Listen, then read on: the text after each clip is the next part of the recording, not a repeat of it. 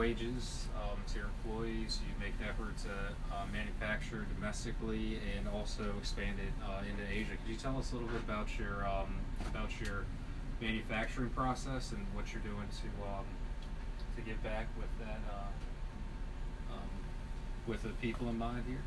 Yeah, so you know, I mentioned the process starts in places like Haiti and Honduras with the bottle collection. Um, domestically, we will source vinyls and banners. We have sourced vinyls and banners from Haiti and other places as well. Um, we are still in the process of getting new employees, so um, it's been a lot of part-time help, a lot of people helping out, pitching in, you know, friends giving their time, uh, you know, just throwing in, you know, sweat equity for the for the cause. But um, you know, we are in the position now where we are looking for full timers to help out, and we are looking for um, you know people that come with kind of dedicated skill set. You know, being able to jump into a fire if needed. You know, jump into any situation. You know, you may have a sales title, but doesn't mean you're only going to be doing sales. You might be doing uh, logistics. You might be doing marketing. You might be doing something to do with HR. You might be doing something to do with operations. So, um, production for us, uh, we're working with some you know great factories right now. We have a factory we work with in New York.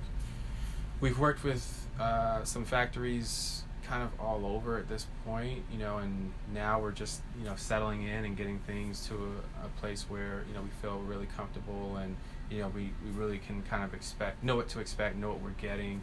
Um, you know, we do have some, you know, offshore uh, production facilities we're starting to sample with, and always, you know, I think in this business you always have to be testing, you always have to be making samples, you always have to be seasons ahead because you're not, you, know, if you're thinking about it right now, it's too late. You got to be thinking a couple years in advance, a couple season seasons in advance. Um, so yeah, that's part of the process. You know, you have to you, you go to the factories, you talk to the factory officials, you interview them, they interview you. That's it's a relationship. You know, just because you want to work with a factory doesn't mean that factory wants to work with you. Um, vice versa. Um, you know, and that's something that we've been, you know, doing for you know several months now. Just working with different, um, just referrals, people that can help us. You know, find more contacts. Um, you know, we're finally, like I said, we're getting to a place where you know we feel really good about like what we can produce and like how we can produce it, the quality standards. Uh, so I'm just excited to you know be getting some products back in hand here at the end of the month, um, early next month. It's gonna be it's gonna be really good. That's good. I, I honestly have a